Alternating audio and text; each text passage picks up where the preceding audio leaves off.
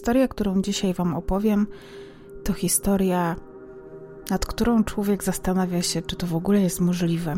Jak to się dzieje, że życie jest w stanie napisać scenariusz, który jest bardziej abstrakcyjny, wciągający i szokujący niż najlepszy kinowy hit o tematyce kryminalnej. W połowie lat 70. na świat przychodzi Alicja. Jest jedynym dzieckiem swoich rodziców, którzy bardzo się kochają, mm, prowadzą swoje własne ścieżki kariery.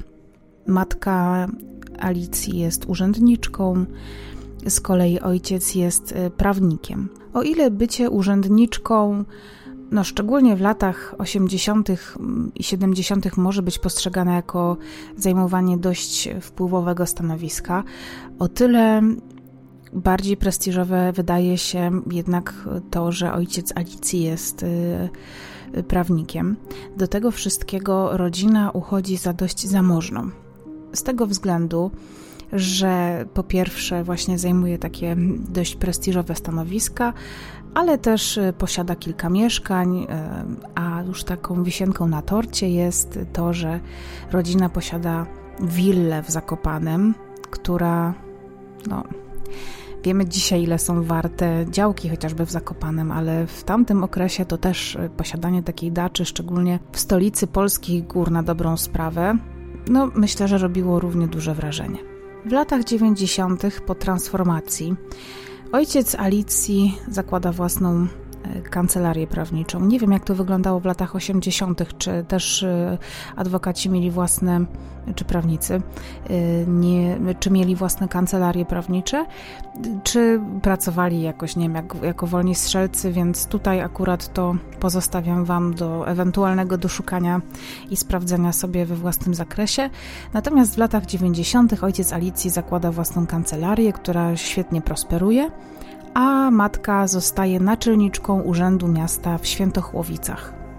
Jest to już bardzo prestiżowe stanowisko, które wiąże się też z rozlicznymi kontaktami, więc rodzina Alicji uchodzi za taką bardzo dobrze sytuowaną, zorientowaną towarzysko, taką wpływową rodziną w średnio dużym mieście. Po ukończeniu liceum Alicja decyduje się na studia i w połowie lat 90. idzie na Uniwersytet prawdopodobnie Śląski i wybiera kierunek, który ją pasjonuje, czyli geografia, ponieważ wzrastała w rodzinie, w której mm, podróże, turystyka były olbrzymią pasją. Też rodzina, ze względu na swoje usytuowanie, mogła sobie od zawsze pozwolić na podróżowanie. Alicja z tego korzystała i naturalną koleją rzeczy było to, że wybierze kierunek, jakim jest geografia. Tam z kolei e, dalej rozwija e, swoje pasje turystyczne i poznaje nowych ludzi. Wśród tych ludzi jest Adam, kilka lat od niej starszy mężczyzna, bardzo szarmancki, taki człowiek, e, który wzbudza wśród kobiet duże zainteresowanie. I początkowo nawiązują jakąś tam więź na stopie koleżeńskiej, potem przyjacielskiej, ale w pewnym momencie staje się jasne, że Alicja i Adam pasują do siebie jak ulał i że łączy ich coś więcej niż przyjaźń. Zostają parą. Alicja przy Adamie kwitnie, rodzice widzą, że jest bardzo szczęśliwa, więc postanawiają też zbliżyć się do chłopaka swojej córki, nawiązują bardzo dobre relacje i widzą, że skoro młodym jest tak dobrze ze sobą, no to czemu im nie pomóc na tej wspólnej drodze, która najprawdopodobniej zakończy się ślubem. Rodzice Alicji jako jedynaczki, chociaż nie tylko jedynaczki, ale ogólnie wspierają ją zawsze, więc też skoro widzą, że młodzi kochają podróże, to zaczynają im fundować różnego rodzaju wycieczki. I tak w latach 90. na przykład para zwiedza Ekwador, który dzisiaj nawet jest egzotycznym kierunkiem, co dopiero w latach 90. I tak na dobrą sprawę młodzi jedyne co muszą robić to w jakiś sposób się tam utrzymać.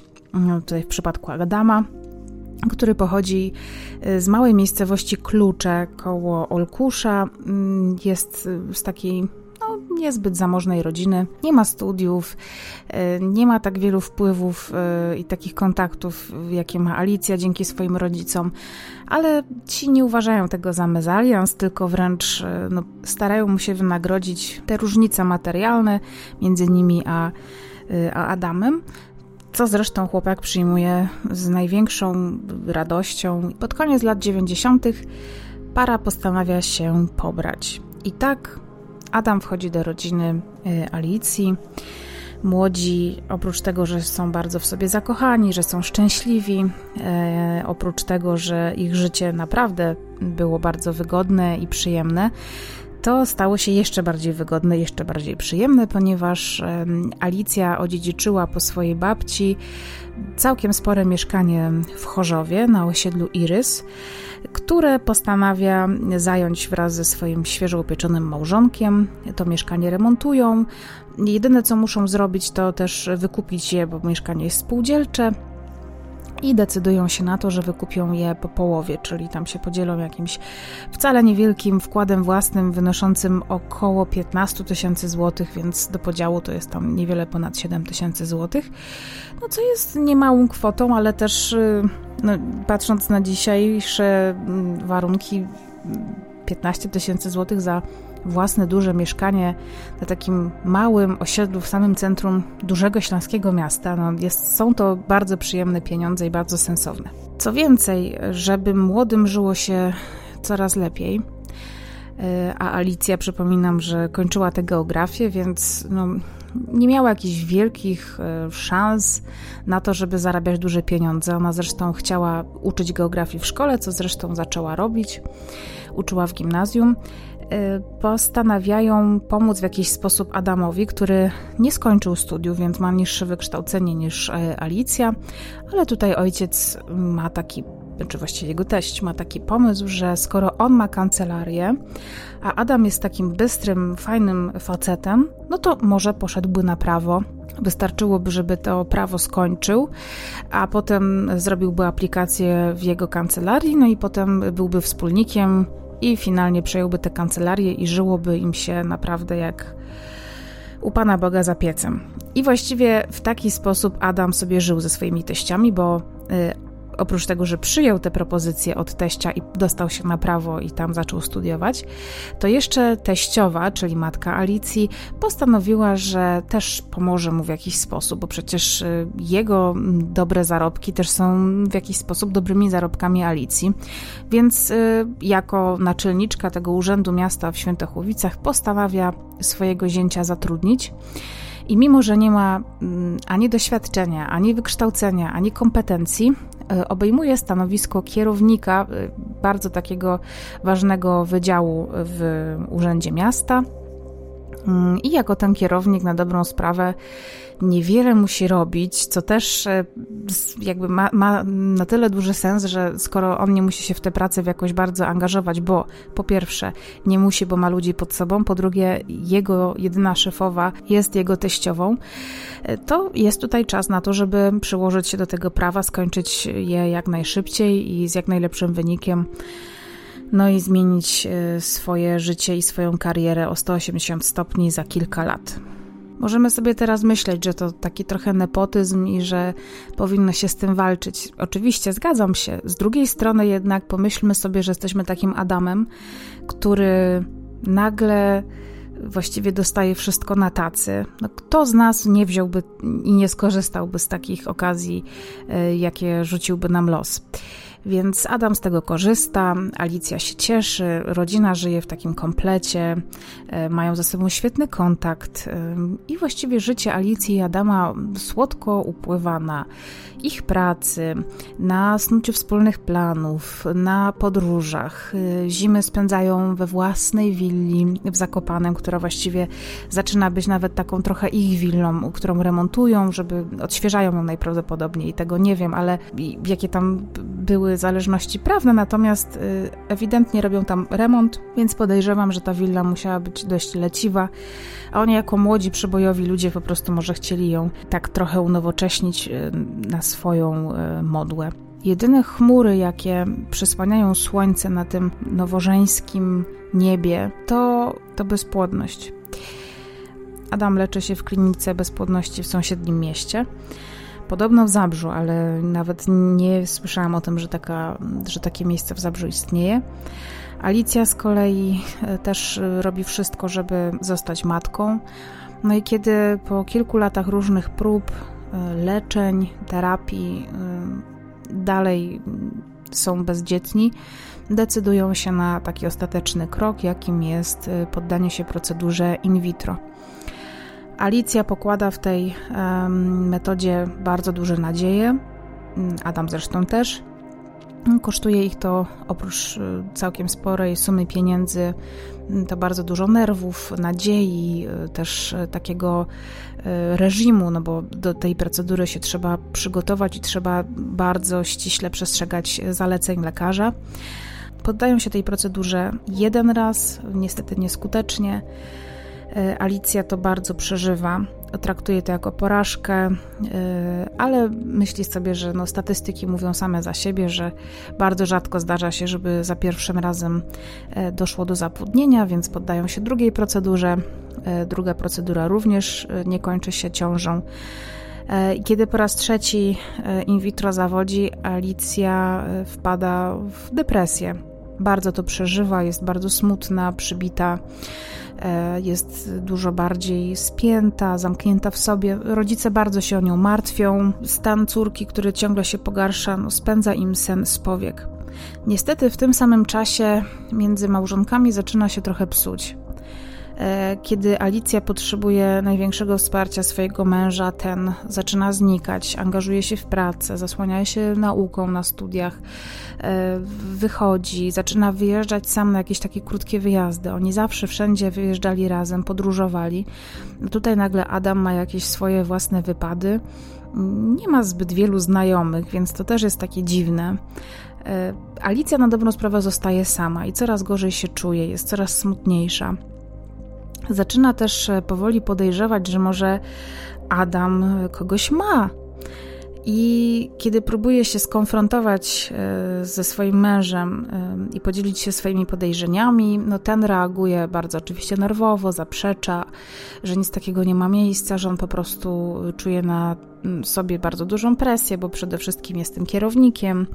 Do tego wszystkiego robi studia, te studia prawnicze też nie są łatwe, e, zwala to wszystko na stres, ale atmosfera się jeszcze bardziej pogarsza, bo mm, Adam zaczyna znikać już tak e, konkretnie, nie informuje nawet Alicji, że e, na przykład nie ma zamiaru wrócić na noc, czy nie informuje jej o wyjazdach, a do tego wszystkiego wszczyna właściwie awantury bez powodu, tak jakby kompletnie nie będąc sobą, bo zawsze był taki przyjazny i spokojny więc Alicja czuje się jeszcze bardziej odrzucona, osamotniona. I pewnego dnia, kiedy Adam akurat jest w domu i nie wiem, czy idzie spać, czy kąpie się, w każdym razie zostawia swój laptop otwarty. E, nie wylogował się z tego swojego laptopa. No i Alicja korzysta z tej okazji i zagląda do tego laptopa Klika w gadu-gadu i widzi, że Adam od dłuższego czasu prowadzi jakąś ożywioną rozmowę z jakąś kobietą i z przerażeniem Alicja odkrywa, że treść tych rozmów jest mocno erotyczna. Tam piszą sobie zarówno Adam, jak i ta kobieta o różnych fantazjach swoich seksualnych, ale to jej tak nie przeraża, jak fakt, że Adam dzieli się z nią problemami małżeńskimi. Pisze o Alicji w bardzo niepochlebny sposób, mówi o niej jak o problemie, który trzeba właściwie rozwiązać. E, I co Alicję szczególnie boli, to e, pomiędzy tymi wirtualnymi stosunkami seksualnymi Adam dzieli się e, nieudanym pożyciem seksualnym z Alicją. Mm, z tą e, swoją powiedzmy wirtualną kochanką, co już Alicję kompletnie zbija z tropu. E, pierwsze co robi, to udaje się z tym laptopem do swojej mamy, e, która zresztą pracuje przecież z zięciem, więc Alicja pierwsze co podejrzewa, to to, że to musi być ktoś z pracy, skoro no, Adam jest cały czas zapracowany albo chodzi na studia, oczywiście na studiach też mógłby kogoś mieć, ale jakoś podejrzewa, że to może być ktoś z pracy. No i po kilkudziesięciu minutach obie kobiety, e, a właściwie to matka Alicji, dochodzi do y, takiego wniosku, że to musi być konkretna dziewczyna z jej z sekretariatu, e, stażystka Anna, która studiuje psychologię i konfrontują się z Adamem. Hmm, robi to Alicja. E, pokazuje mu te rozmowy z gadu-gadu, mówi, że wie, kto to jest, że to jest Anna, co to ma znaczyć i tak dalej, i tak dalej. Adam się początkowo wszystkiego wypiera, e, zwala to na karp takich niewinnych e, pogaduszek, no ale niewinną pogaduszką już nie jest narzekanie na żony, nie jest dzielenie się problemami małżeńskimi i Adam nie potrafi się oczywiście wybronić z tego, co Alicja zdobyła. Zaprzecza mimo wszystko cały czas romansowi, ale sprawa się zaognia. Alicja wyprowadza się z mieszkania i idzie mieszkać do domu rodzinnego, do rodziców. Tam przez kilka tygodni przebywa. Między Adamem a Alicją właściwie nie ma większego kontaktu. Alicja potrzebuje czasu, musi sobie to przemyśleć. No a rodzice myślą sobie, że no, są młodzi, jednak to małżeństwo jest całkiem dobre, oni się rozumieją. Bardzo łatwo jest związek zakończyć, dużo trudniej jest nad nim popracować, więc jeszcze gdzieś tam liczą na to, że młodzi się dogadają. Chociaż ojciec Alicji nie jest do niego zbyt przyjaźnie już nastawiony. Bardzo przejmował się tym, co Alicja przeżywała podczas tych nieudanych prób in vitro więc y, to traktuje bardzo osobiście, że mąż Alicji, wiedząc o tym, jak ona się źle czuje, jeszcze postanowił y, dobić ją romansem i jeszcze się wypiera i nie ma w nim jakiej, jakiejkolwiek skruchy.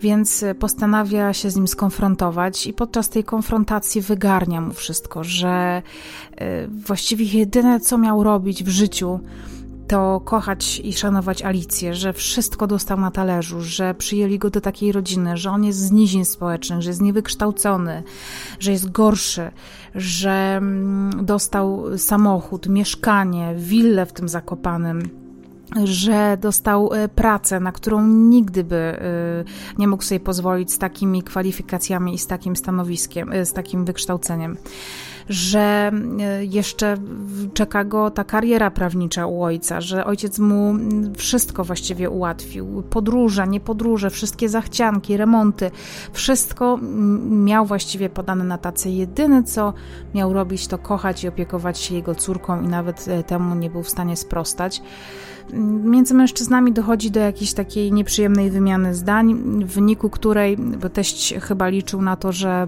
Adam zegnie kark i przeprosi i postanowi się poprawić, y, ale Adam stwierdza, że on po prostu się wyprowadzi, że tego się widocznie nie da uratować. I na tym się kończy interwencja teścia w tej sprawie.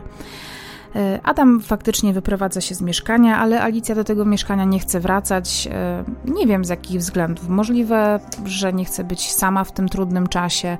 Możliwe, że to mieszkanie po prostu kojarzy jej się zbytnio z e, małżeństwem, które właśnie się rozpada, więc postanawia zostać ze swoimi rodzicami, gdzie czuje się bezpieczniej chociaż jej stan psychiczny już jest bardzo zły, no nie jest dobrze. Alicja też ma taką potrzebę zmiany w swoim życiu, więc chciałaby rzucić pracę w szkole, założyć swój własny biznes, ale nie ma o tym zielonego pojęcia. Rodzice ją zachęcają, przecież pomogą jej zawsze.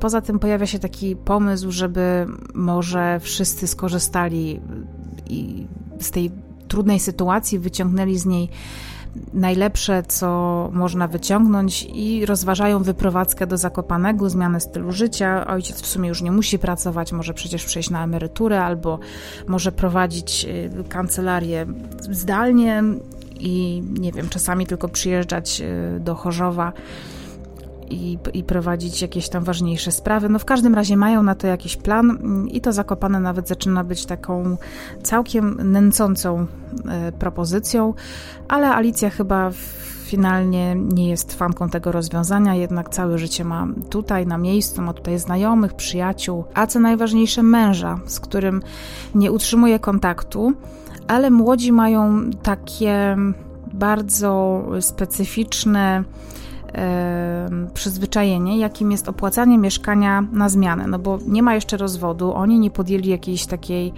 e, konkretnej decyzji o e, rozwodzie, ale rachunki dalej przychodzą e, na ich dwójkę. To mieszkanie zresztą wykupili wspólnie.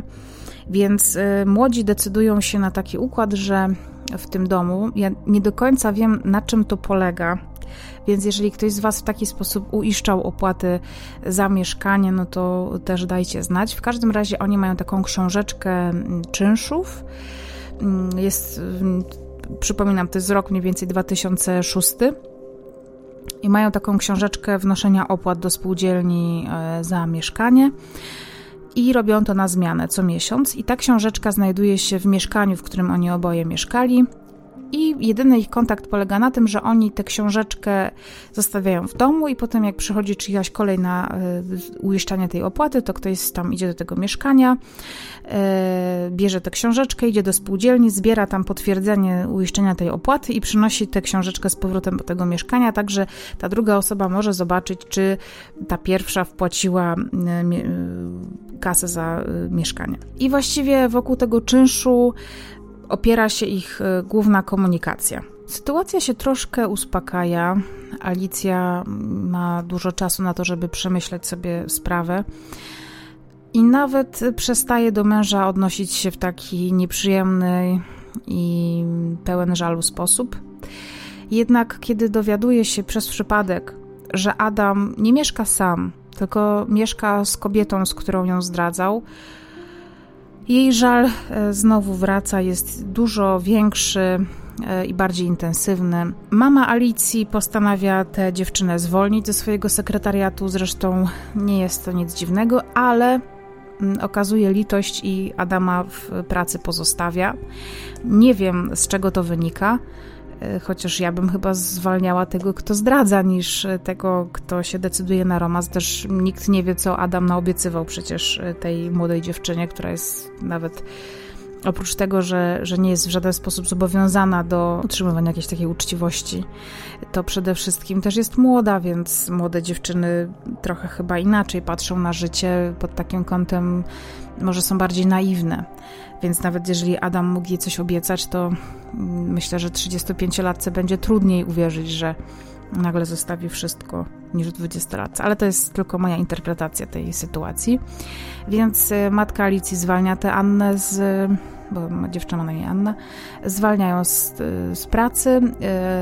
Adam pracę zachowuje, ale wcale nie może być taki super pewien tego, że ją utrzyma, dlatego że już teściowa nie jest mu przychylna, oni chyba nawet nie utrzymują ze sobą zbyt dużych kontaktów, albo wcale nie utrzymują, nie kontaktują się ze sobą a Adam nie spełnia wciąż warunków, e, które musi spełniać, zajmując takie stanowisko, więc dalej nie ma tego wykształcenia E, dalej nie ma doświadczenia, nie ma kompetencji, więc w razie czego no, tę pracę może łatwo stracić. No i konsekwencja tego, że Adam mieszka z Anną jest też taka, że Alicja decyduje się na rozwód i z pomocą ojca szykuje pozew e, z orzeczeniem winy E, po stronie Adama oczywiście. I kiedy Adam się o tym dowiaduje, widzi, że e, jakby jego czasy w rodzinie Alicji się zakończyły, więc też rezygnuje ze studiów, w związku z czym jego praca jest tym bardziej zagrożona, że nie dość, że nie ma tego wyższego wykształcenia, to jeszcze nie może e,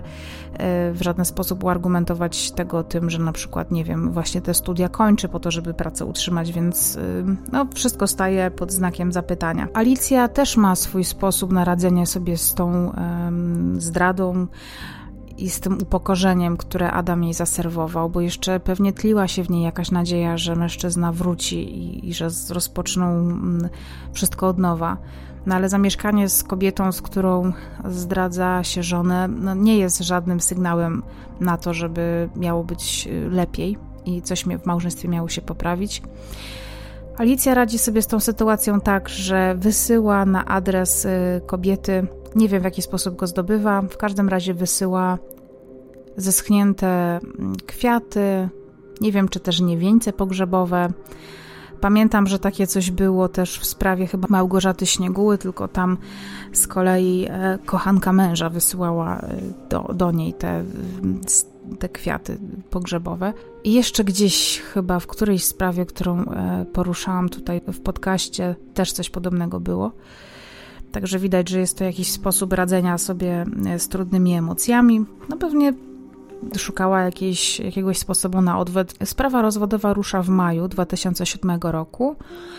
Alicja jest świetnie do niej przygotowana, jest pewna swoich racji i kiedy dochodzi do y, zeznań świadków na, podczas tej rozprawy, no bo jest to y, rozwód z orzeczeniem o winie, Adam, któremu właściwie zdradę wytknięto, udowodniono, y, do której się na dobrą sprawę przyznał, wyprowadzając się do Anny, wypiera się absolutnie tego, że zdradził kiedykolwiek Alicję. Mówi, że to są pomówienia, że on po prostu z tą kobietą tylko sobie pisał, Y, I kiedy sąd y, wzywa na świadka właśnie Annę, Anna potwierdza słowa Adama, co wprawia Alicję w y, totalne osłupienie, łącznie z jej ojcem. No, rozwód staje pod znakiem zapytania z tym orzeczeniem o winie, natomiast na szczęście ojciec zachował tutaj Alicji zimną krew i zebrał takie dowody, które sądowi udowodniły w 100%, że Adam był wobec Alicji nieuczciwy że ją wykorzystywał, chociażby materialnie, wiążąc się z inną kobietą i korzystając cały czas z tych wszystkich dobrodziejstw. No i sąd w maju 2007 roku daje rozwód parze mm, z orzeczeniem o winie Adama, z wyłącznej winy Adama i wziął pod uwagę także sąd to, że Alicja po tym rozwodzie się czuje bardzo źle i zasądził z tego tytułu Adamowi alimenty na rzecz żony w wysokości 300 zł miesięcznie. No, nie jest to duża kwota, ale chociażby jako taki symbol tego, że to on musi zadośćuczynić Alicji, było to w jakiś tam sposób satysfakcjonujące. To, co jeszcze pozostało Alicji Adamowi, to podzielenie się majątkiem, ale ta sprawa będzie się toczyła osobno. E, ona też jest dużo dłuższa niż e, sprawy rozwodowe same. Więc y, Alicja wraz z rodzicami przygotowuje się do tego, żeby y, w jakiś sposób podzielić ten majątek. Trwają e, wciąż te takie mini kontakty z Adamem, polegające na opłacaniu tego czynszu, zostawianiu książeczki w tym mieszkaniu. I małżeństwo zaczyna się wymieniać jakimiś SMS-ami, które już są pozbawione kompletnie złości. Alicja nawet w jakiś taki delikatny sposób flirtuje ze swoim mężem.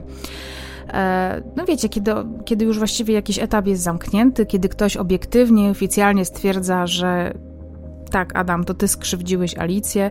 No, być może daje to jakieś poczucie mm, takiej sprawiedliwości czy zamknięcia na tyle silne, że można odpuścić jakieś już nerwy i żale, więc te kontakty z Adamem.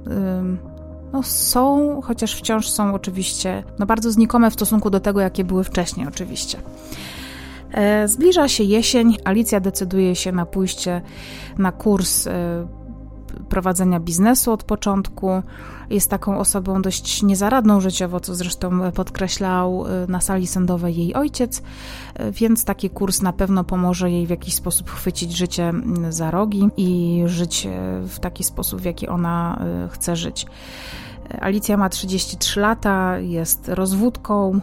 No, jest to taki trudny czas y, pewnie w życiu kobiety, kiedy zastanawia się, czy jeszcze będzie dobrze, więc y, pójście na ten kurs jest dla niej takim nowym początkiem. Oprócz tego, że jest ten kurs, Alicja postanawia, że y, późną jesienią, pod koniec listopada, poleci do Australii, którą zawsze marzyła zobaczyć, na kilka tygodni, więc to też jest jakiś taki jasny punkt na jej mm, horyzoncie, do którego może zmierzać, o którym może myśleć.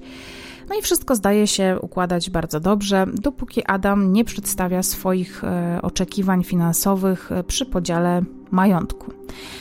Ponieważ Adam oczekuje 180 e, tysięcy złotych, nie wiem czego dotyczą te pieniądze. Podejrzewam, że jest to połowa wartości rynkowej mieszkania, które oboje zamieszkiwali.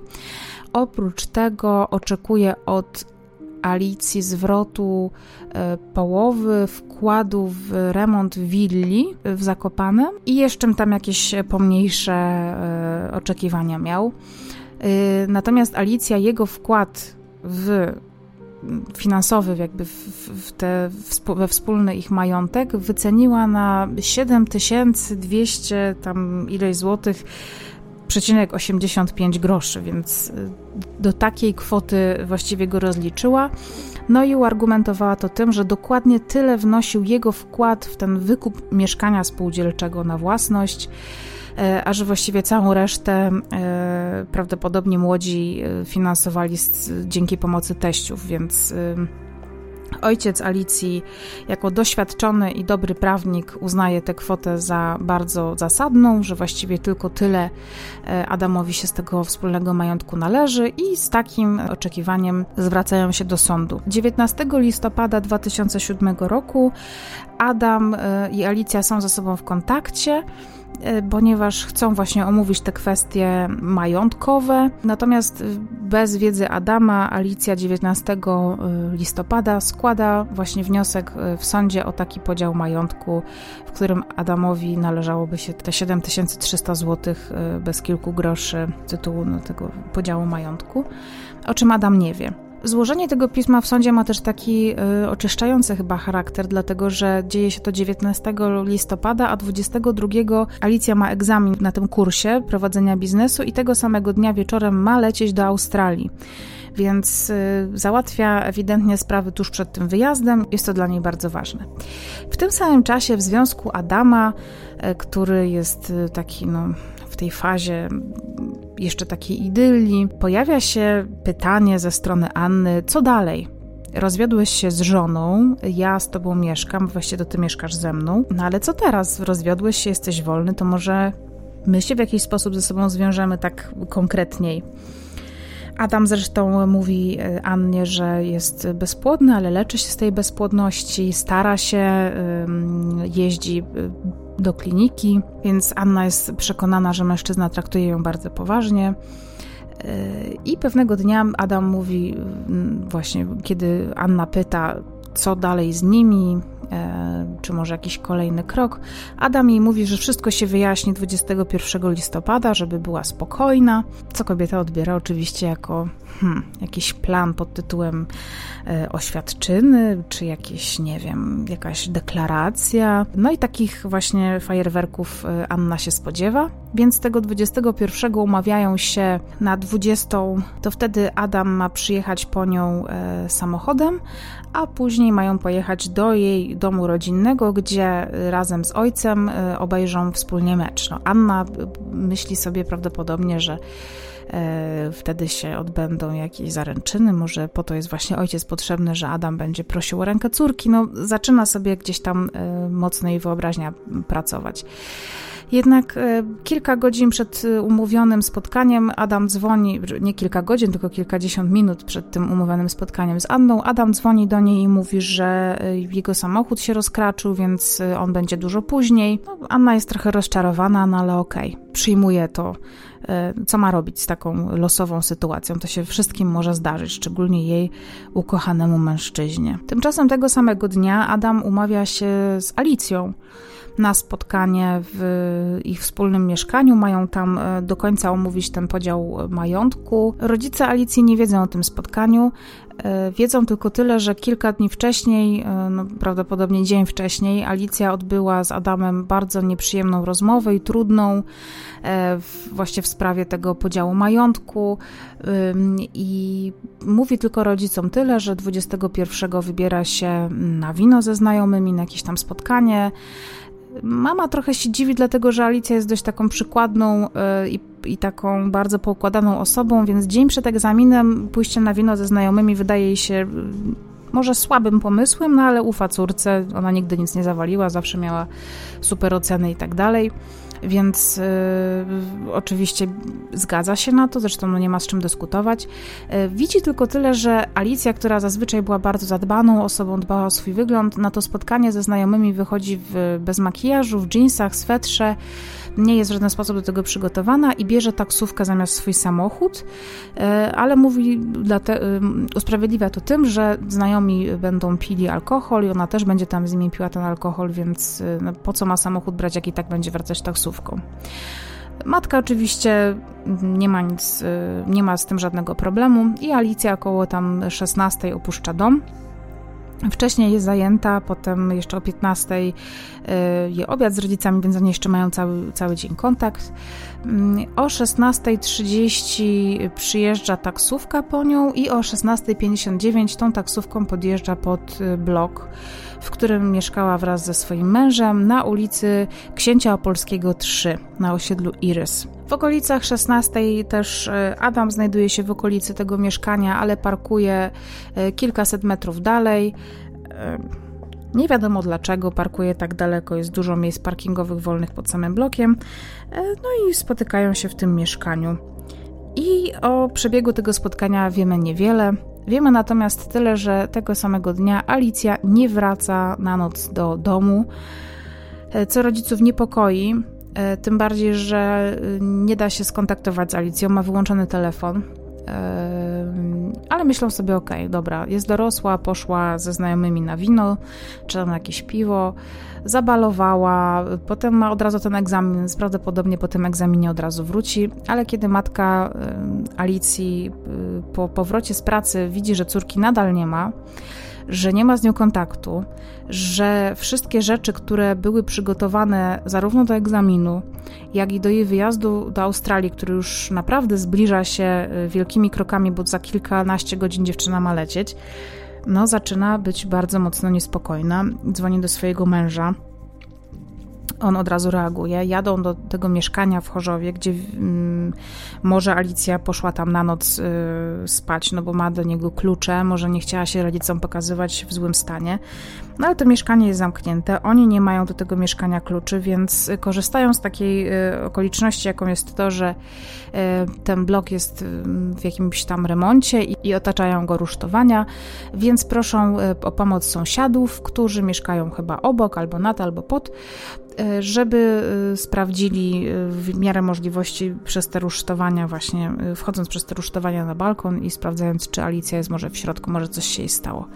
Sąsiad robi tak, wchodzi na to rusztowanie, przez okno patrzy do mieszkania, widzi, że tam nikogo nie ma, że jest pusto, nikt nie odpowiada mm, i tutaj taka ciekawostka. W książce e, właśnie Heleny Kowalik, Miłość, zbrodnia, kara, w której też poświęcony jest tej sprawie rozdział, e, pisze o tym, że e, w tym momencie, kiedy sprawdzają, czy w tym mieszkaniu Alicja się znajduje, żona tego sąsiada, który sprawdza przez okno, dzwoni do Adama i Adam odbiera telefon, więc mam takie przypuszczenie, że Adam i jego teściowie nie utrzymywali ze sobą żadnych kontaktów i być może albo mieli poblokowane swoje numery, albo po prostu nie odbierali od siebie tych telefonów, dlatego musiała to zrobić sąsiadka. Ja sobie tak to interpretuję, ale nie wiem, czy tak było, no bo rodzice raczej byli chyba przy tym sprawdzaniu.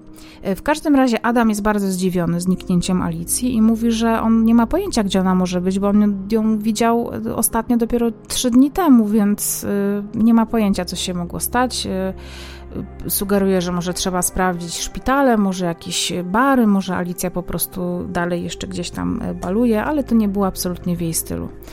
Więc 22 listopada ojciec Alicji udaje się na policję i zgłasza zaginięcie swojej córki. Przychodzi moment y, tego lotu do Australii i kiedy e, Alicja nie zjawia się w domu, nie zjawia się na lotnisku i nie wylatuje, to już dla rodziców jest olbrzymim sygnałem świadczącym o tym, że córce na pewno musiało się coś stać. Policja nie bagatelizuje tego zgłoszenia. Minęła niewiele ponad doba od tego zaginięcia, no ale okoliczności, które przedstawili rodzice, świadczą e, że faktycznie mogło się kobiecie coś stać, więc sprawdzają szpitale, w szpitalach nic się nie stało, nigdzie nie została aresztowana, zatrzymana, Straż Miejska nigdzie nie odnotowała jej, e, nie wiem, jakiegoś mandatu pobytu przepadła jak kamień w wodę. Co więcej, rodzice dzwonią do tych znajomych, z którymi Alicja miała się spotkać dzień wcześniej i oni są w ogóle w szoku, że nie było żadnego spotkania.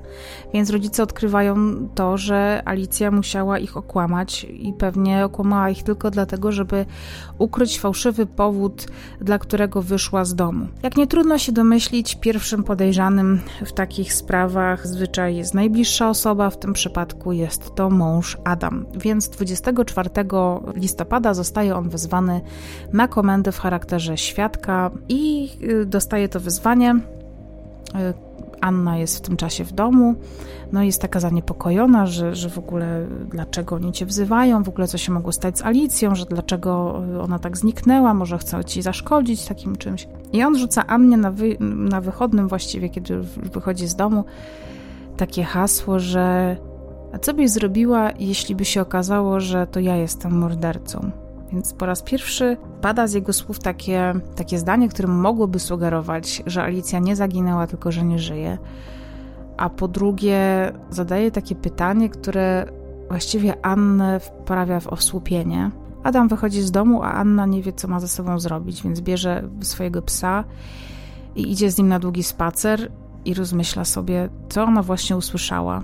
Między Adamem a jego teściami dochodzi też do takiej do zawieszenia broni właściwie, nie zaczynają ze sobą kontakt utrzymywać.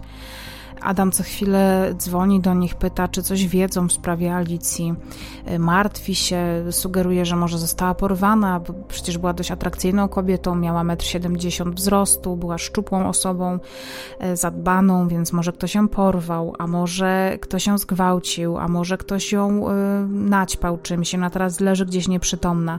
Więc te wszystkie informacje świdrują umysły rodziców, sprawiają, że martwią się jeszcze bardziej o swoją córkę.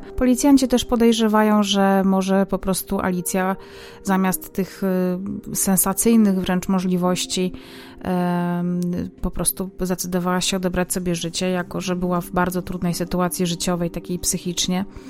E, ale opinia ojca i matki jest bardzo tutaj konkretna, że Alicja może i była e, w depresji, może właściwie była taka niezaradna życiowo, ale ostatnio odbiła się od dna i od kilku miesięcy pracowała nad tym, żeby wrócić do życia, chciała je zmienić, planowała też podróż, miała zdać ten egzamin, więc właściwie nic nie wskazywało na to, że ona się chciała z tym życiem pożegnać.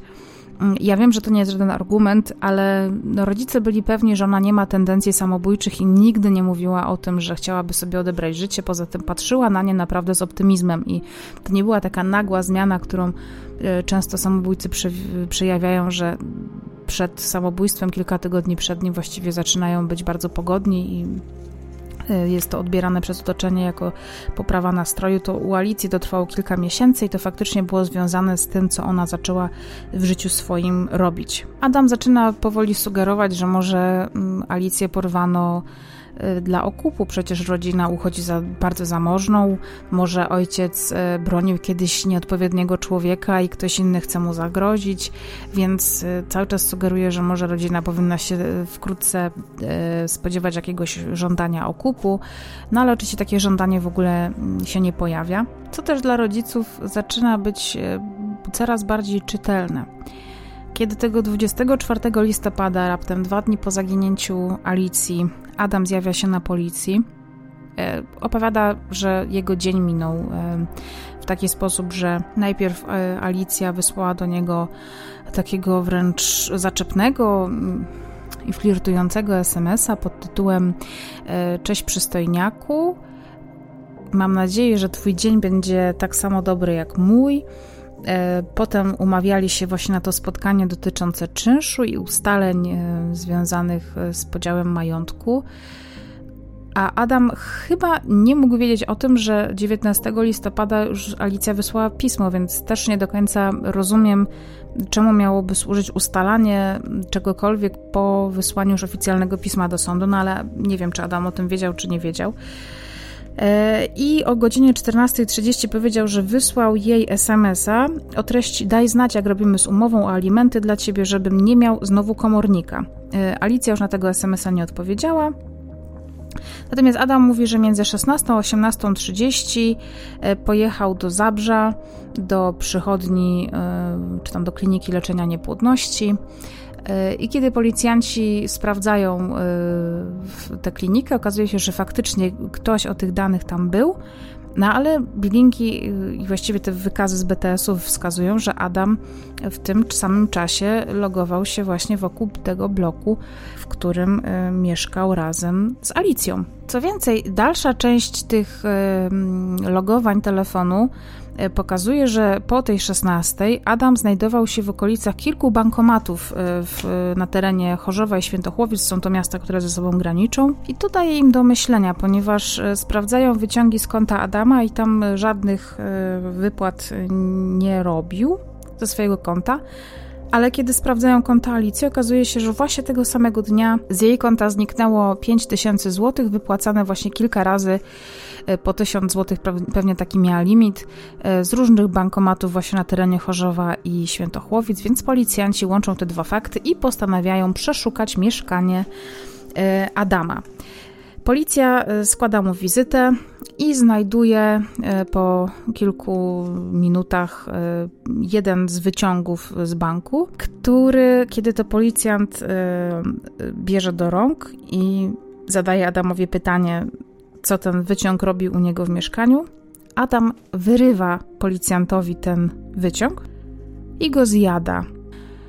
Dla śledczych jest to nie tyle szokujące, co i zaskakujące, co świadczy o tym, że Adam musi coś ukrywać w tej sprawie, więc od razu mężczyznę aresztują, do wyjaśnienia oczywiście. I kiedy prowadzą mężczyznę do aresztu, on krzyczy, że choćbyście mnie przypalali, to i tak wam nic nie powiem. Sprawa nabiera tempa. Anna, która jest sama w domu i wie, że zaginęła właśnie żona, e, czy była żona jej partnera, do tego wszystkiego usłyszała z jego ust to takie dziwne bardzo pytanie pod tytułem: A co by się okazało, jeśli to ja bym był mordercą, czy naprawdę byłbym mordercą, które nie daje jej spokoju. I zaczynają się w niej pojawiać takie myśli, czy ona powinna powiedzieć to policji, co usłyszała od niego, Poza tym zaczyna jej się gdzieś tam układać w głowie, że zauważyła w ostatnim czasie na jego ciele mnóstwo zadrapań i kiedy się zapytała o co chodzi, to zareagował w bardzo taki agresywny sposób, ale boi się, bo nie wie ile Adam będzie siedział w areszcie. W każdej chwili może zostać wypuszczony, jeżeli nikt mu nie postawi żadnych zarzutów. I co jeśli się dowie, że ona zeznawała przeciwko niemu, więc postanawia, to też jest w książce Heleny Kowalik, nie wiem czy nie podejrzewam absolutnie, że tutaj jest coś zmyślonego, aczkolwiek nie znalazłam tego w żadnym innym źródle, więc tutaj mówię, że to jest właśnie z tego źródła, że podobno e, Anna postanowiła zawierzyć losowi i rzuciła monetą e, trzy razy, zadając sobie pytanie, czy powinna iść w tej sprawie na policję, czy nie, i trzy razy wypadło jej, że nie powinna nic z tą sprawą zrobić, co zresztą uczyniła.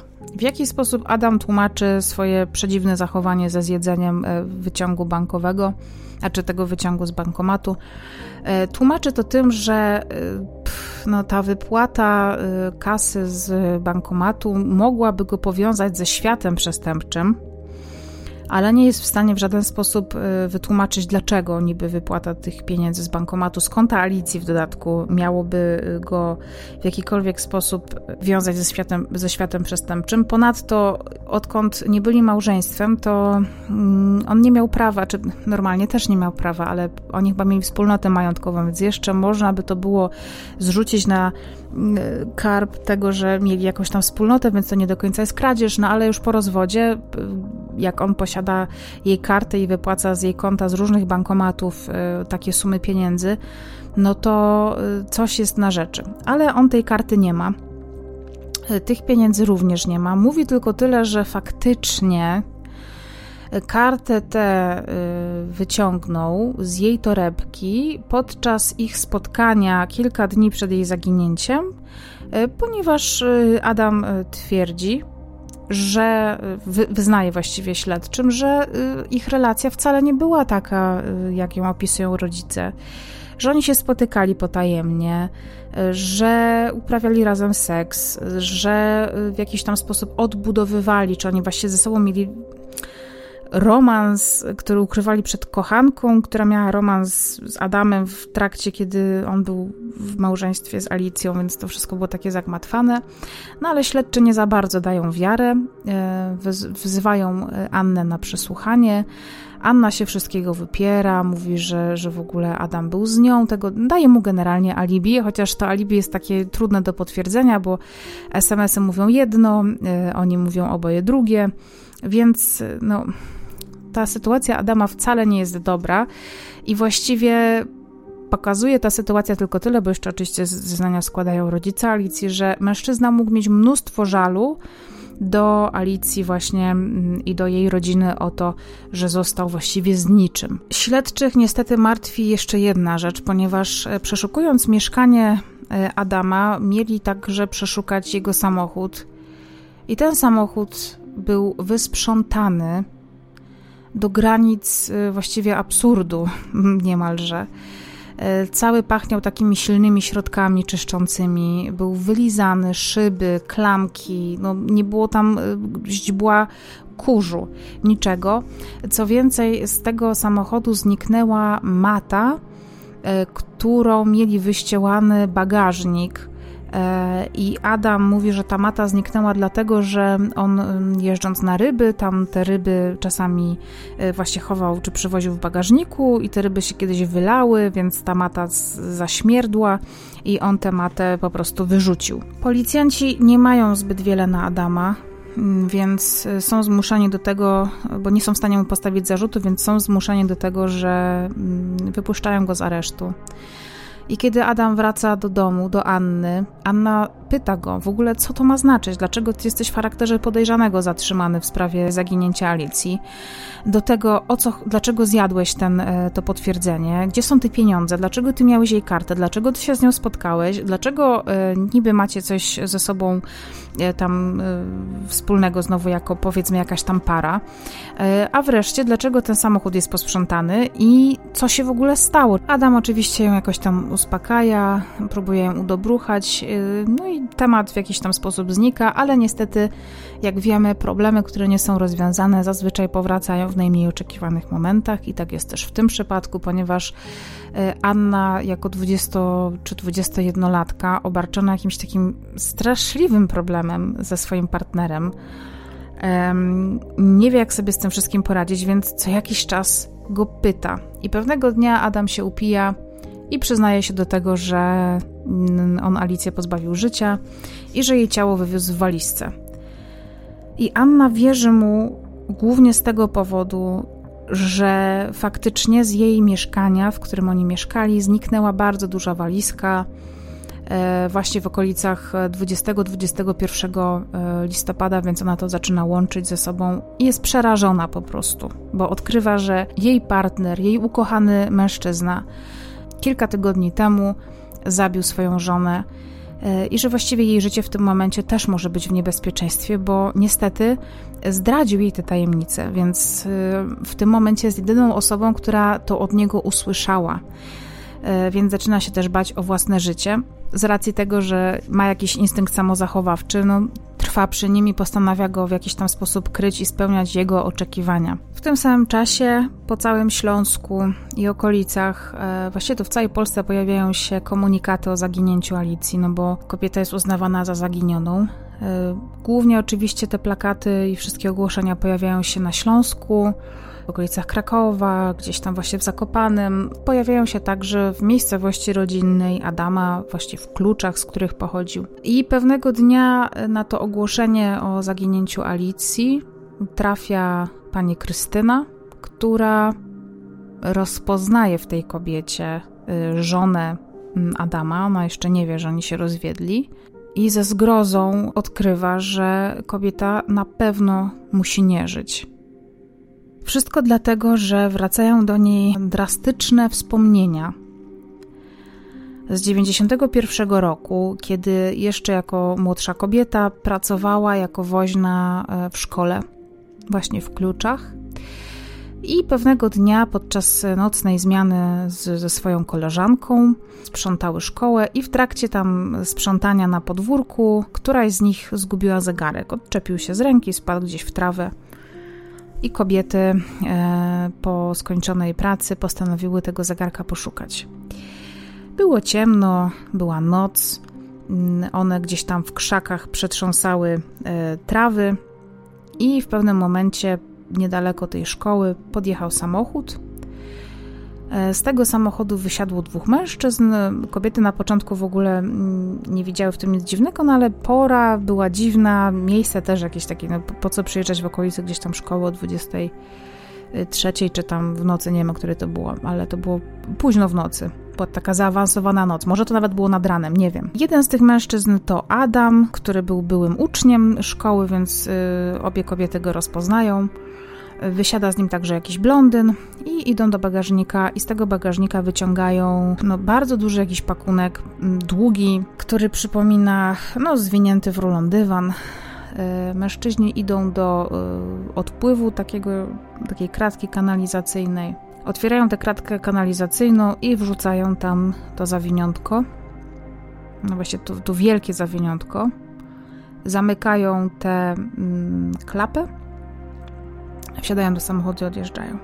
Kobiety są w totalnym szoku. Czy one właśnie zobaczyły ludzi, którzy pozbywają się czyichś zwłok?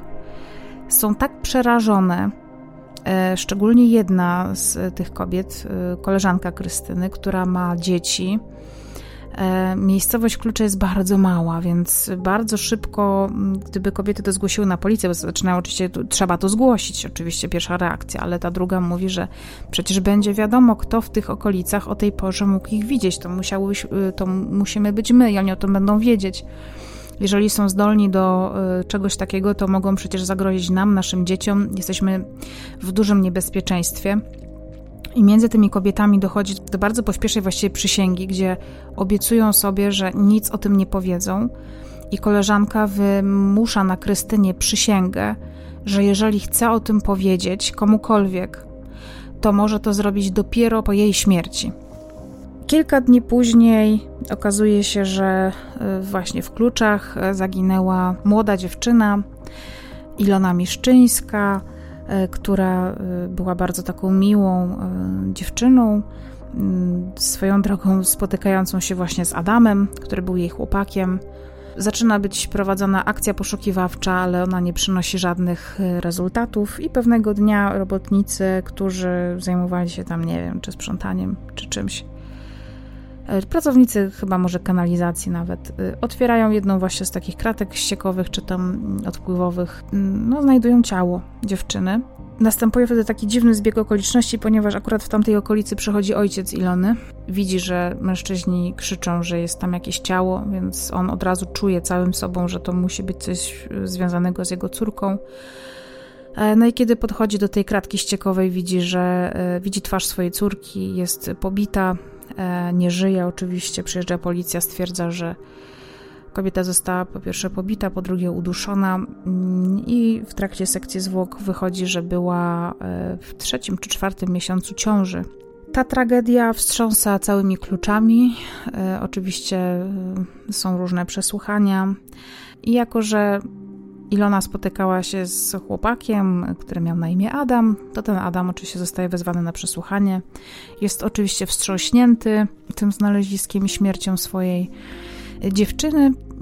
Policjanci mówią mu, że y, ona była w ciąży, czy ona coś o tym wie, czy to jest jego dziecko. On mówi, że absolutnie nie, bo między nimi się ostatnio nie układało, że on właściwie to już z nią zerwał. Potem e, zaczął się spotykać niby z jakąś inną dziewczyną i że jeżeli Ilona była w ciąży, to na pewno nie z nim, bo między nimi się już nie układało, ale śledczy nie dają jego słowom wiary, więc e, biorą go na badanie wariografem i na tym badaniu ekspert, czy tam biegły, który go badał, stwierdza, że no to badanie jest niejednoznaczne i że ewidentnie widać, że na te pytania dotyczące zniknięcia i śmierci Ilony on reaguje w jakiś tam sposób, więc e, powinno to sugerować, że on w tej sprawie wie więcej niż mówi ale nie było żadnych dowodów. No i właściwie rok później to śledztwo zostaje umorzone.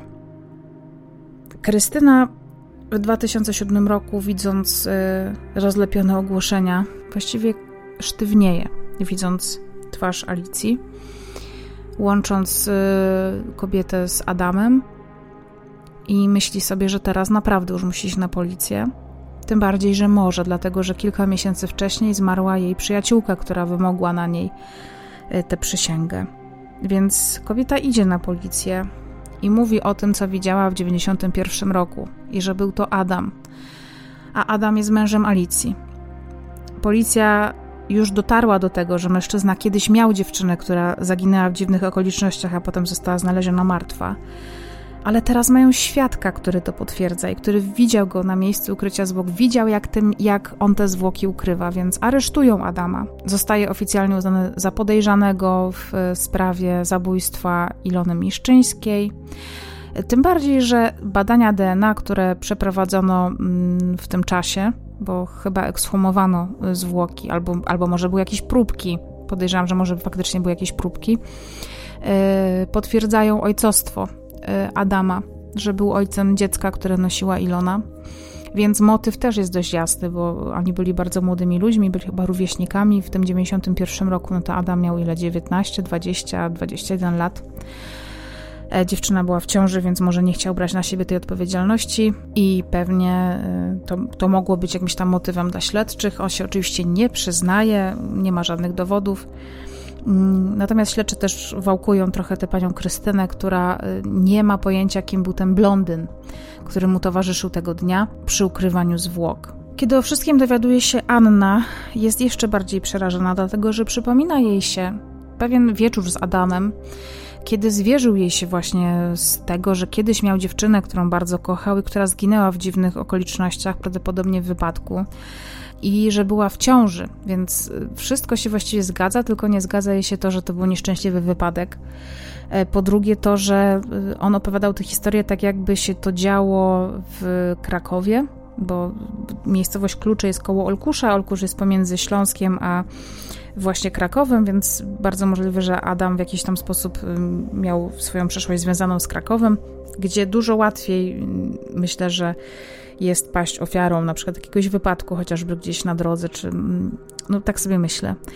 Ale kiedy dowiaduje się, że to wszystko się odbyło w jego rodzinnej miejscowości, to nabiera już takiego zupełnie innego wydźwięku i właściwie nagle Okazuje się, że dwie kobiety, które były z nim związane, jedna nie żyje i została zamordowana, i nigdy sprawca nie został schwytany, a druga zaginęła w niewyjaśnionych okolicznościach. Również o sprawstwo podejrzewa się Adama, i ona zresztą te informacje gdzieś tam. Um, sobie zaczęła przetwarzać i przypomniało jej się też e, takie zdanie, które Adam kiedyś powiedział znowu podczas e, jakiegoś takiego pijackiego zwierzenia, że znowu opowiadał o tej byłej dziewczynie, która tam kiedyś zginęła i powiedział coś takiego, że to ja ją zabiłem, ale Anna zaczęła myśleć o tym w ten sposób, że pewnie użala się nad sobą, że jeżeli przecież to był wypadek, no to może na przykład, nie wiem, on wtedy nie uchronił jej przed czymś, ona tak to postrzegała, że, że to jego przyznanie się do winy to raczej było takie wzięcie na siebie odpowiedzialności za to, co ją spotkało.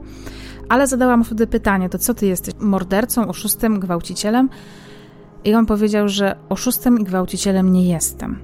I te wszystkie puzzle zaczęły się Annie bardzo mocno układać w głowie. 28 stycznia Alicja dostaje y, poprzez swoją koleżankę, której z kolei jakiś nieznany mężczyzna wręczył y, list do Anny. Dostaje, kart, dostaje właśnie ten list, kopertę, w której jest kartka, na której y, napisane jest takie zdanie. Jeżeli nie chcesz podzielić losu Alicji, to w sprawie Adama morda w kubeł. Zrobisz inaczej, to nie licz na to, że cię znajdziemy. Życzliwy. E, Anna widzi, że ten list nie był pisany ręką Adama, więc e, myśli, że może to być jakiś żart, może to być jakaś próba szantażu.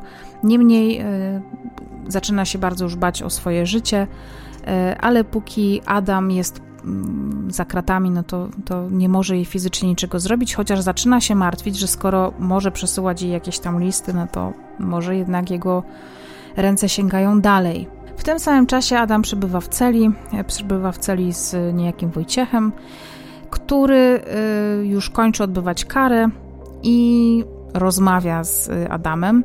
I Adam, swobodnie z nim rozmawiając, opowiada o tym, dlaczego jest w więzieniu, że podejrzewają go o zabójstwo y, jego tam ciężarnej dziewczyny z 91 roku, że wznowili teraz śledztwo, że podejrzewają go też o zabójstwo żony, ale przecież nie ma żadnego ciała i on nigdy nie powie, gdzie to ciało jest. Y, I właściwie to nic mu nie mogą zrobić, bo nie mają żadnych dowodów na niego, ale jest jedna rzecz, która może go y, posłać do celi na lata. To jest jego obiecna kobieta, Anna, i jeżeli ona się wygada, to może mu bardzo, bardzo zaszkodzić, ale jeżeli będzie siedziała cicho, to on na pewno wyjdzie z tego więzienia i wtedy, e, jeżeli ona będzie próbować z nim rozmawiać na te trudne tematy i będzie go w jakiś tam sposób szantażowała, że pójdzie na policję, to i tutaj cytat, jako kolejna trafi do dziury. Jako, że Wojciech nie musi już utrzymywać sztamy ze swoimi współwięźniami, bo zaraz ma wychodzić, e, prosi o kontakt z prokuratorem i mówi mu o tym, co usłyszał od Adama w areszcie, w celi. W związku z tym e, policjanci wzywają Annę na przesłuchanie. Anna pęka podczas tego przesłuchania, mówi o tym, co usłyszała z ust Adama, mówi o tym, że nie widzieli się wieczorem 21 listopada.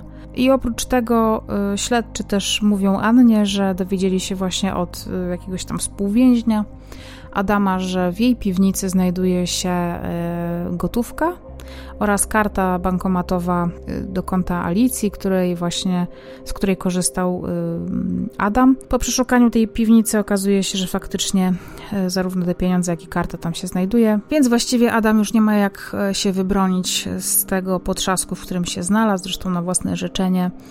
I tak w 2010 roku zostaje mu postawiony zarzut zabójstwa Alicji, mimo że nie odnaleziono ciała, więc nie można było ze stuprocentową pewnością stwierdzić, że Alicja nie żyje, ale także został mu postawiony zarzut zabójstwa Ilony. E, Miszczyńskiej e, w 1991 roku i oba te procesy toczyły się osobno w dwóch różnych sądach. W sprawie Ilony sprawa toczyła się w sądzie w Krakowie, a w sprawie Alicji toczyła się w sądzie w Katowicach. I takim oto sposobem Adam za zabójstwo e, Ilony otrzymał 25 lat więzienia. Natomiast za e, zabójstwo e, Alicji otrzymał najpierw 15 lat, dlatego że sąd uznał no, że to był jednak e, proces poszlakowy i że nawet nie można udowodnić sposobu śmierci Alicji, więc tutaj nie można go skazać na więcej niż właśnie te 15 lat, ale rodzina i pełnomocnicy, mm, prokurator odwołał się od tego wyroku i tak w sądzie apelacyjnym został skazany na 25 lat więzienia, chociaż prokuratura domagała się dożywocia z możliwością warunkowego zwolnienia po 30 latach, jednak to dożywocie nie zostało mu nigdy przyznane i oba sądy skazały go na karę 25 lat więzienia, ale jak wiemy w Polsce wyroki się nie łączą. Adam jeszcze wraz ze swoimi pełnomocnikami domagał się kasacji obu wyroków, uważając y, proces tam za poszlakowy i że w ogóle nic mu nie udowodniono. Ale y, wszystkie sądy oddaliły y, ten, czy sąd apelacyjny, sądy apelacyjne oba oddaliły y, te kasacje, więc y, wyrok jest prawomocny. I jedyne, co Adam mógłby faktycznie zrobić dobrego, żeby przynieść ukojenie rodzinie Alicji, to powiedzieć, gdzie znajduje się jej ciało, ale tego nigdy nie zrobił i powiedział, że tego nigdy nie zrobi. Więc obecnie przebywa w więzieniu.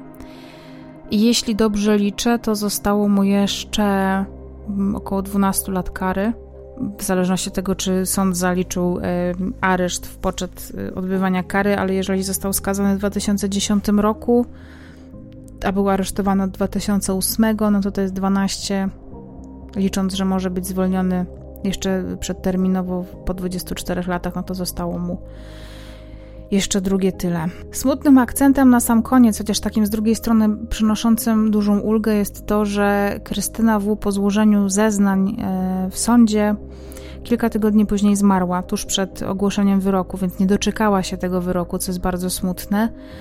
E, bardzo pocieszające jest to, że właściwie sprawa tak się zbiegła, że w czasie, że ona, bo chorowała e, na raka i leczyła się onkologicznie, stan był dość poważny, to jeszcze w tej ostatniej fazie swojego życia była w stanie wyjawić tajemnicę, bez której no, na 100% nie dałoby się mu udowodnić e, zabójstwa Ilony, że, że on za tym stoi. Do tego współwięzień Wojciech, do tego jeszcze wszystkiego Anna, która była przez niego zastraszona. Została też e, skazana tam na kilka lat pozbawienia wolności, ale w zawieszeniu za składanie fałszywych zeznań i utrudnianie śledztwa. E, co więcej, kobieta była studentką psychologii, więc to też takie. Mm, ona jest przedstawiana w ogóle, tutaj akurat mam taki zarzut trochę do mediów, że jest przedstawiana jako psycholożka.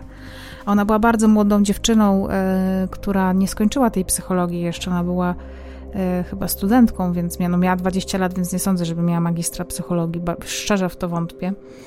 Więc tylko tyle chcę powiedzieć, że jakby nawet takie wykształcenie w momencie, czy w takim obliczu miłości, która zaślepia yy, i strachu o własne życie, no może jednak nie przynieść żadnych yy, takich wymiernych korzyści w ocenie, zdrowej ocenie sytuacji.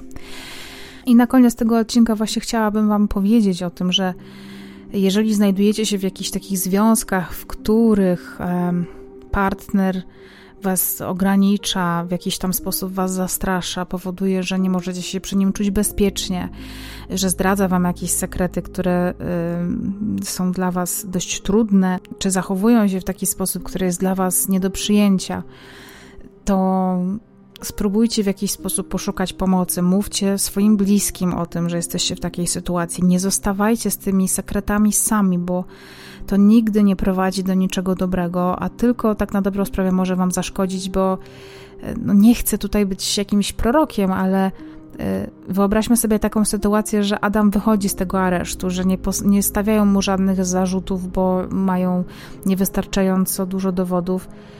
I myślicie, że Anna przeżyłaby to wyjście jego na wolność? Moim zdaniem jest to mało prawdopodobne. E, tu też ważne jest przypomnienie o motywach, bo też e, nie powiedziałam o tym, jakie były motywy, co sąd uznał za motyw. E, przy pierwszej zbrodni na Ilonie, no to uznał po prostu, że Adam nie miał ochoty na dziecko, nie chciał się z Iloną w taki sposób wiązać i zobowiązywać. Odebrał jej życie w dniu, w którym ona powiedziała mu o tej ciąży więc postanowił pozbawić ją życia nigdy się nie udało ustalić tożsamości tego mężczyzny, któremu pomagał wtedy y, te zwłoki mm, wrzucać do kanalizacji. Natomiast y, w przypadku Alicji y, za motyw została uznana zemsta. Zemsta głównie zarówno na Alicji, jak i na jej rodzicach, którzy no, bardzo mu utrudnili życie po tym rozwodzie, chociaż ja uważam, że to w ogóle nie jest utrudnianie życia po rozwodzie, tylko no, to jest jakby poniesienie pewnego rodzaju konsekwencji. Zdradzasz naszą córkę, wypadasz z tej rodziny, to więc nie masz żadnych korzyści z bycia w tej rodzinie. E, to też jest taka, e, takie przemyślenie właściwie, myślę, że na sam koniec, e, takie na ile właśnie możemy sobie kogoś kupić albo przekupić, albo w jakiś sposób go uzależnić finansowo od siebie. To jest, myślę, że bardzo, bardzo trudno tego nie robić, kiedy się ma te pieniądze, nie ofiarować, nie dzielić się nimi z ludźmi. Z drugiej strony jednak trzeba brać pod uwagę to, że te pieniądze kiedyś mogą się obrócić przeciwko nam. I z taką myślą zostawiam Was na koniec. Jak zwykle proszę Was o to, żebyście byli bezpieczni, żebyście dbali o siebie, o bezpieczeństwo swoich bliskich. Zachęcam Was do subskrybowania tego kanału na YouTubie. E, dużo to dla mnie będzie znaczyć, tym bardziej, że dla Was również, bo będziecie dostawać powiadomienia o nowych odcinkach. Dla wszystkich chętnych, którzy chcieliby wspierać moją twórczość, zapraszam Was na Patronite. Tam możecie mm, dorzucić taką cegiełkę do tego, żeby te podcasty pojawiały się, no już teraz się pojawiają co tydzień, ale w jaki sposób możecie mm, no, po prostu mnie wesprzeć. To jest bardzo miłe, jestem Wam za to bardzo wdzięczna. Dziękuję wszystkim moim patronom. E, moich patronów bohaterów już jest aż pięciu, więc bardzo Wam dziękuję za to. Będą się pojawiać też odcinki właśnie na życzenie patronów. Mm. Kolejny odcinek będzie prawdopodobnie za tydzień czy w przyszłym tygodniu. Jeżeli nie uda mi się go nagrać, to powinien się pojawić mniej więcej w okolicach 10 dni. I teraz na sam koniec mam bardzo ważne ogłoszenie y, dotyczące spotkania ze mną. Ponieważ 18 września y, w Poznaniu odbywa się festiwal dla wszystkich miłośników kryminałów, festiwal Granda. E, podczas którego będę miała olbrzymi zaszczyt wieczorem porozmawiać podczas panelu dyskusyjnego z Michałem Larkiem i z Marcinem Myszką z Kryminatorium. E, Michał Larek oczywiście to jest autor zabójczych opowieści, więc jestem absolutnie zaszczycona. Będziemy rozmawiać właśnie o, o naszej twórczości, w ogóle o podcastach True Crime, więc dla wszystkich fanów zarówno tego, co my robimy, jak i w ogóle kryminałów, podcastów i tak dalej, to bardzo Was zachęcam do tego, żebyście wpadli, będzie można zbić piątkę, jak to się mówi. Więc zapraszam Was serdecznie na Festiwal Granda w Poznaniu. Ja się tam będę przewijać mniej więcej 18-19 mm, września. Nie wiem, czy 20 jeszcze będę, ale może, może tak. E, I druga sprawa jest taka, że w grupie Piąte Nie Zabijaj znajduje się post, e, pod którym możecie do poniedziałku 7 e, września zadawać pytania braciom Sekielskim dotyczące ich twórczości, e, szczególnie przy filmach Tylko nie mów nikomu i Zabawy wchowanego, ponieważ będę miała olbrzymi zaszczyt e, z Markiem i Tomaszem Sekielskimi porozmawiać, przeprowadzić rozmowę, która będzie potem transmitowana e, na żywo, więc chcę też dać Wam szansę zadania pytań braciom. Może trudne zdanie. Także zachęcam Was do tego, żebyście wpadli do grupy Mm, piąty nie zabija i tam można zadać to pytanie. Można też je zadać na e, fanpage'u CIA Polsat, Crime Investigation Polsat, więc zapraszam serdecznie. I to koniec ogłoszeń parafialnych, które dzisiaj daję na koniec. Jestem bardzo ciekawa, ile osób do nich dotrze. E, dobra, trzymajcie się ciepło. Dziękuję Wam za wszystko i do usłyszenia.